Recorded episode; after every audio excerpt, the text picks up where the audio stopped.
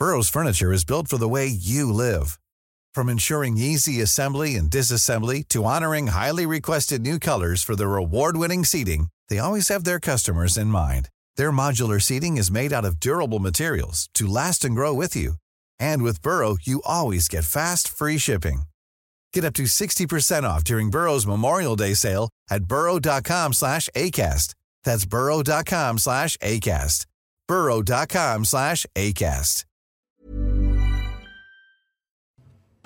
Damien Abad dans la tourmente. Le nouveau ministre des Solidarités, de l'Autonomie et des Personnes handicapées est accusé de viol. Accusation qui perturbe la rentrée du gouvernement Borne. Damien Abad a annoncé ce lundi qu'il ne démissionnerait pas. Les enseignants à bout menaces, insultes, comportements déplacés, les violences en milieu scolaire se sont multipliées ces derniers mois, plus 19% entre 2020 et 2021. Une professeure de français témoigne à visage couvert. En Ukraine, un soldat russe de 21 ans condamné à la prison à vie. L'homme était jugé pour crime de guerre, premier procès de ce genre depuis le début de l'offensive russe. Sur le front, les combats s'intensifient dans le Donbass, nouvelle cible pour le Kremlin après la prise de Mariupol. Le point dans ce journal. Et puis, Emmanuel Macron a-t-il convaincu Kylian Mbappé de rester à Paris? Le champion du monde a justifié son choix de ne pas quitter la France et le PSG. Vous l'entendrez dans le journal des sports.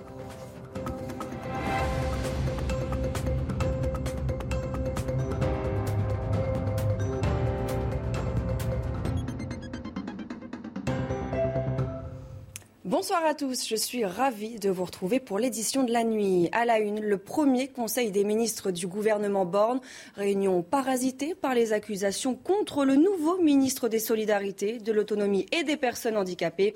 Damien Abad, accusé de deux viols, conteste les faits et écarte toute hypothèse de démission. On fait le point avec Viviane Hervier. Quelques heures après avoir participé à son premier Conseil des ministres, Damien Abad, le nouveau ministre des Solidarités, de l'Autonomie et des Personnes handicapées, a tenu une conférence de presse. Accusé de viol par deux femmes, il a farouchement nié les faits qui lui sont reprochés. J'ai toujours évité euh, de mettre mon handicap en avant. Été contraint malheureusement de le faire aujourd'hui en expliquant que les faits qui m'étaient imputés étaient matériellement impossibles. Je le répète avec fermeté, je n'ai jamais violé une seule femme de ma vie.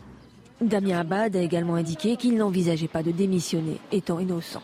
Selon les témoignages recueillis par Mediapart, l'une des deux femmes qui accuse Damien Abad pense avoir été droguée après avoir pris une coupe de champagne avec ce dernier lors d'une soirée en 2010. L'autre plaignante, la seule à avoir porté plainte en 2017, a vu cette plainte classée sans suite, faute d'infraction suffisamment caractérisée.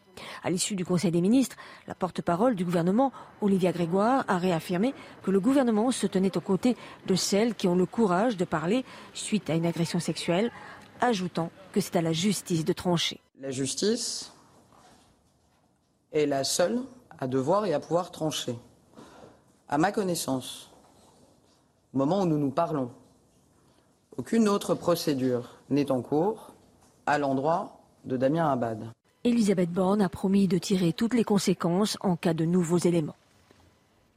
Autre nomination qui continue de faire couler beaucoup d'encre, celle de l'historien Papendiaï, le nouveau ministre de l'Éducation nationale et de la jeunesse. Ses prises de parole passées, notamment sur le wokisme, l'islamo-gauchisme ou encore les violences policières dérangent. Les explications d'Éléonore de Vulpilière.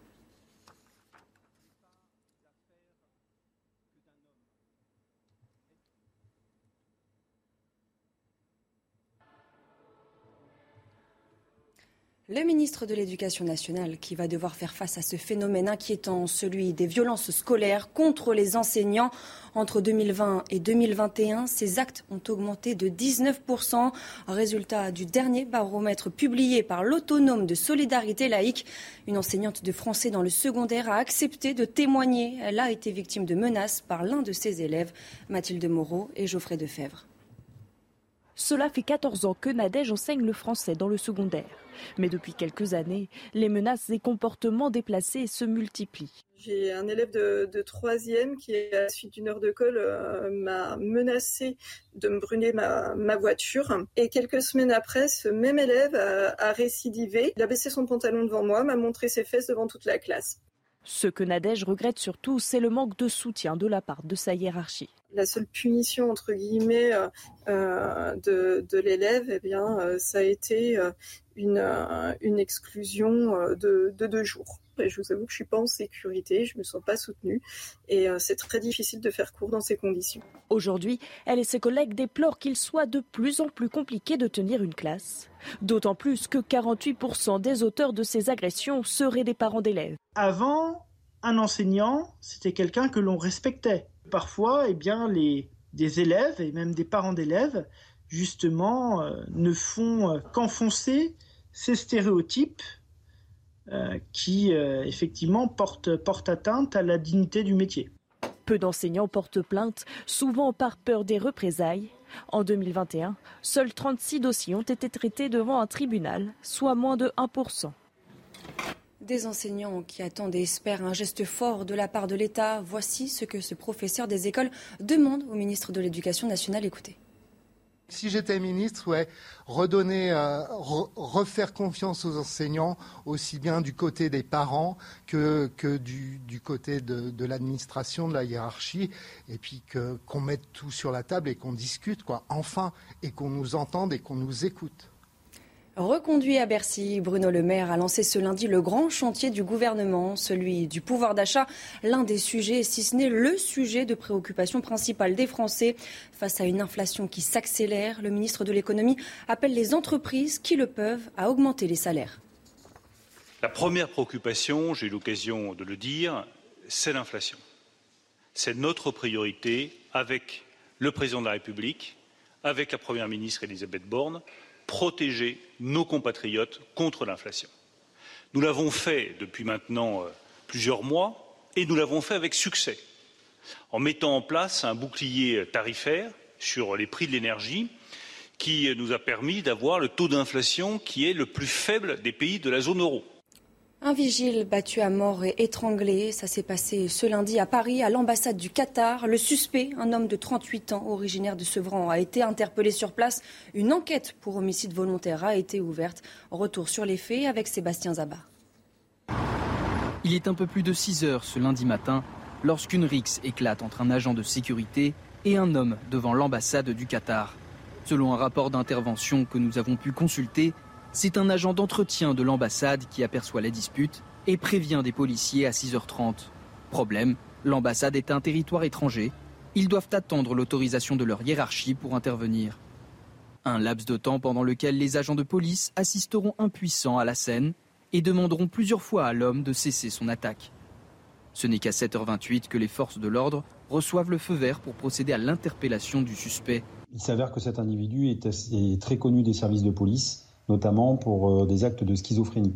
Et en fait, il était aussi sous l'emprise de la cocaïne. Des témoins ont entendu effectivement euh, Allah Akbar qu'il voulait, euh, il sortirait pas vivant, qu'il voulait rester à l'intérieur et euh, il, faisait ça pour venger tous ses frères. Le parquet national antiterroriste n'a pas été saisi. L'enquête est en cours et surtout c'est cet examen psychiatrique qui va nous, nous dire si l'individu était en crise de démence ou pas. La RIX, très violente, a été fatale à l'agent de sécurité de l'ambassade. L'enquête pour homicide volontaire a été confiée à la brigade criminelle de Paris. Au chapitre judiciaire, dernière ligne droite au procès des attentats du 13 novembre avec le début des plaidoiries des parties civiles. La Cour a entendu ce lundi leurs avocats réunis dans une plaidoirie collective, une première en France. Résumé de cette audience avec Noémie Schulz. C'est un exercice délicat auquel se livrent les avocats de partis civils. Comment représenter la diversité de ce que pensent les 2400 euh, victimes?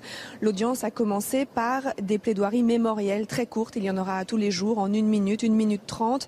Le nom de chaque personne tuée le 13 novembre est cité, sa vie évoquée à travers un trait de caractère, une anecdote heureuse pour que l'on se souvienne d'eux, pas seulement à travers leur mort, mais aussi à travers leur vie. Puis, les avocats qui se sont répartis des thèmes ont plaidé sur la radicalisation. D'abord, ce procès n'est pas celui de l'islam, mais bien de l'islam radical, a tonné maître Maktouf, sur l'existence du mal. La tranquillité d'un soir de novembre a été percutée par le mal en rafale. Comment des jeunes hommes qui ont un jour été des enfants ont-ils basculé et tué des êtres avec lesquels ils auraient pu converser s'est interrogé maître Reinhardt. Autre point abordé, l'attitude des accusés. Vous euh, ne continuez à ne penser qu'à vous. Je n'ai pas cru à vos larmes, assèchement lancé maître Chemla aux hommes dans le box. Ces plaidoiries vont se poursuivre pendant neuf jours. Au procès du point de deal de la cité Michelet à Saint-Ouen, de très lourdes réquisitions ont été prononcées envers les 32 prévenus. Le réseau avait été démantelé entre juin 2020 et janvier 2021. Les précisions depuis le tribunal de Bobigny avec Sandra Buisson. Les peines requises flirtent avec les maximums encourus parce que sont jugés ici, selon le procureur, des professionnels du trafic de stupéfiants. La version la plus aboutie du trafic de cité à ses yeux. Le magistrat s'adresse au tribunal. Vous êtes regardé, pas pour faire des exemples, mais pour avoir à l'esprit quand vous jugerez le sentiment d'injustice des gens qui vivent cité Michelet, victimes, selon l'accusation, de ces prévenus qui ont poussé le cynisme jusqu'à recruter des mineurs de 13 ans comme de la chair à canon, lance le procureur pour amoindrir le risque pénal contre celui qui est présenté comme la tête de ce réseau, un narcotrafiquant, Moussa S. Le procureur a requis 15 ans de prison ferme, assorti d'une peine de prison des deux tiers et d'une amende de 5 millions d'euros en écho au chiffre d'affaires mensuel du point de deal estimé par les enquêteurs à 1,4 million d'euros. Des réquisitions qui ont fait réagir les prévenus dans le box. Écoutez à ce sujet l'avocat de Moussa S. Je suis absolument stupéfait des peines qui ont été requises aujourd'hui par le représentant du ministère public. Ce sont des, des peines d'une sévérité exceptionnelle, des peines d'assises, dans un dossier euh, concernant mon client pour lequel il n'y a absolument aucune preuve de sa culpabilité. On a des pistes, on n'a pas des preuves, simplement des pistes, et on requiert aujourd'hui euh, des peines d'un quantum qui sont euh, de l'ordre de ce qu'on prononcerait dans le cadre d'un procès aux assises. Le frère de Moussa S est en fuite à l'étranger. Il est suspecté d'être son partenaire dans l'organisation de ce trafic de stupéfiants et dans le blanchiment de l'argent de la drogue via d'énormes mises dans les paris sportifs. Contre lui, le procureur a requis 10 ans de prison ferme assortie d'une peine de sûreté des deux tiers et 5 millions d'euros d'amende. Les peines les plus faibles sont celles qui ont été requises contre les petites mains du trafic, puisque 32 personnes sont jugées ici euh, dans ce procès. Le procureur a demandé, par exemple, 18 mois avec sursis pour une nourrice avant de monter progressivement sur des peines fermes pour ceux qui sont suspectés d'être les rechargeurs du point de deal, les collecteurs de la recette ou le conditionneur de drogue.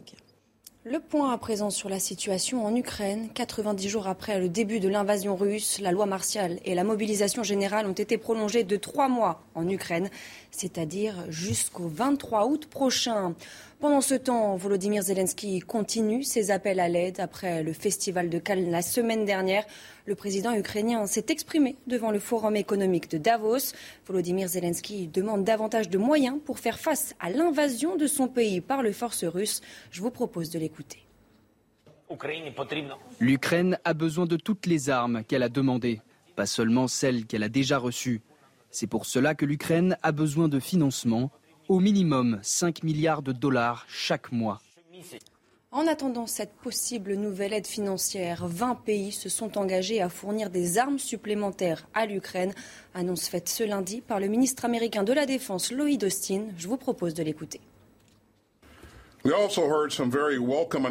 Nous avons également entendu ce matin des annonces bienvenues concernant une aide à la sécurité encore plus importante pour l'Ukraine. 20 pays ont annoncé de nouveaux programmes d'aide à la sécurité. De nombreux pays vont donner des munitions d'artillerie, des systèmes de défense côtière, des chars et autres blindés. Sur le front à l'est du pays, la situation reste très compliquée pour l'armée ukrainienne dans le Donbass, pilonnée par les forces russes. Les régions de Lugansk et de Donetsk semblent être devenues les nouvelles cibles prioritaires de Moscou au sud. L'armée russe prend ses quartiers à Mariupol. Depuis la chute de la ville portuaire, les soldats s'attellent à déblayer les gravats et déminer les rues. Le point sur la situation avec Valentine Leboeuf. Opération déminage pour les soldats russes. Il faut dégager les routes et nettoyer la ville de Mariupol après 86 jours de combat. Plus de 100 explosifs ont été détruits au cours des deux derniers jours. La tâche est énorme. L'ennemi a posé ses propres mines terrestres et nous avions aussi posé nos mines pour le bloquer. Nous avons environ deux semaines de travail devant nous. Mariupol dévoile des paysages apocalyptiques. 90% de cette ville portuaire et industrielle serait endommagée. Le Kremlin a annoncé que les dernières forces ukrainiennes retranchées dans l'usine Azovstal s'étaient rendues. La prise de Mariupol permet aux Russes de s'offrir un contrôle sur la mer d'Azov et d'établir une continuité territoriale entre l'est du Donbass et la péninsule de Crimée. Et puis la prison à vie pour un soldat russe, une condamnation hautement symbolique prononcée par un tribunal de Kiev. Vadim Shishimarin comparaissait pour crime de guerre, le premier procès de ce genre depuis le début de l'offensive russe. Éloi Rochebrune. Après un procès express qui aura duré quatre jours, le verdict est tombé. Vadim Shishimarin, né le 17 octobre 2020, est reconnu coupable d'avoir commis une infraction pénale conformément à l'article 438 du Code pénal ukrainien et est condamné à la prison à vie.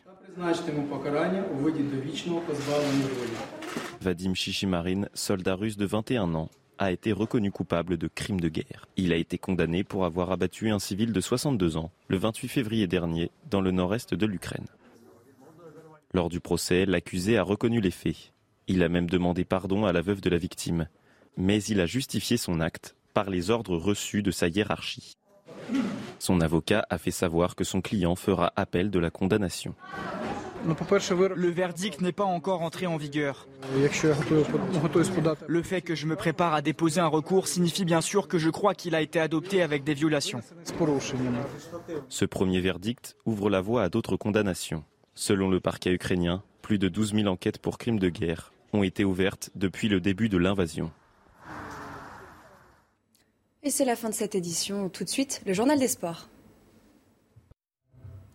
Et on ouvre ce journal des sports avec les explications de Kylian Mbappé. Après avoir annoncé sa prolongation au Paris Saint-Germain samedi, le champion du monde a pris la parole pour justifier son choix de ne pas quitter la France et la capitale. L'attaquant parisien a d'ailleurs avoué avoir échangé avec Emmanuel Macron. On l'écoute. J'avais pas de problème particulier avec la pression parce que je l'ai depuis que j'ai 14 ans, donc il n'y a, y a, pas de problème avec ça. Tout le monde sait que l'année dernière, je voulais partir et, j'avais l'intime conviction que c'était la, la, meilleure décision possible à ce, à ce moment-là. Le projet a changé, le, le, le, club a envie de, de, changer pas mal de choses sur le plan sportif. Et donc ça m'a donné vraiment cette envie de continuer. Mon histoire ici, elle n'est pas terminée et, et, je pense que j'ai des, des, beaux chapitres encore à écrire ici. J'ai pris ma décision euh, la semaine dernière. Ça s'est terminé la semaine dernière. Je ne l'ai pas annoncé à mes coéquipiers euh, parce que le club ne voulait pas. Euh, on voulait, il voulait garder ça secret. Il voulait vraiment que ce soit une surprise pour tout le monde, même si euh, il n'y avait pas beaucoup de surprises.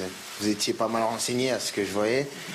Je suis ancré dans un collectif, peu importe, même si bien sûr il y, y, a des statuts dans une équipe.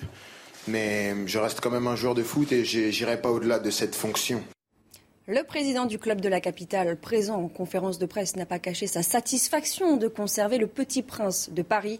Nasser Al-Khelaifi a de grands objectifs pour le joueur et le PSG, comme il l'a confirmé au micro d'Olivier Talaron.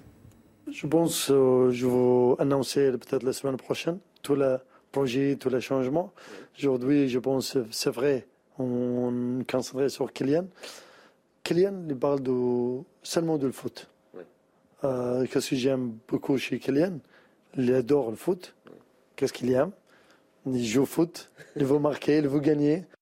Direction Roland Garros et sensation porte d'Auteuil. Diane Paris, 90e joueuse mondiale, a éliminé au premier tour Barbara Kreshikova, tenante du titre à Roland Garros. La Française en difficulté dans le premier set réussit à réagir dans la suite du match et fait tomber la numéro 2 mondiale. Victoire 1-6, 6-2, 6-3. Elle affrontera la Colombienne Camila Osorio au second tour. Je vous propose d'écouter l'héroïne du jour. Moi, je réalise, euh, toujours euh, super heureuse des, émotions que, que je viens de vivre sur le cours. Euh, après, j'essaye de, de pas trop m'emballer non plus parce que je suis toujours dans le tournoi et j'ai encore un match à jouer sûrement me, mercredi. Donc voilà, je vais essayer de profiter aujourd'hui et me reconcentrer tout de suite ensuite sur sur mon tournoi. Chez les hommes, autre grosse performance tricolore. Corentin Moutet s'est offert le Suisse Stanislas Wawrinka, ancien vainqueur de Roland Garros en 2015. Le Français commence mal et perd le premier set 6-2. Poussé par le public, il remporte le tie-break du troisième set et s'impose finalement en 4-7, 2-6, 6-3, 7-6, 6-3. Il affrontera la montagne Raphaël Nadal au prochain tour.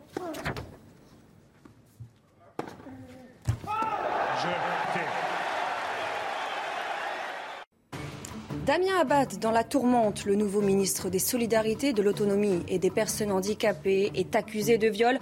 Accusation qui perturbe la rentrée du gouvernement Borne. Damien Abad a annoncé ce lundi qu'il ne démissionnerait pas. Restez bien avec nous, on y revient dans quelques instants sur CNews. Retrouvez tous nos programmes et plus sur cnews.fr. Planning for your next trip? Elevate your travel style with Quince. Quince has all the jet setting essentials you'll want for your next getaway, like European linen, premium luggage options, buttery soft Italian leather bags, and so much more. And is all priced at 50 to 80% less than similar brands. Plus, Quince only works with factories that use safe and ethical manufacturing practices. Pack your bags with high-quality essentials you'll be wearing for vacations to come with Quince. Go to quince.com slash pack for free shipping and 365-day returns.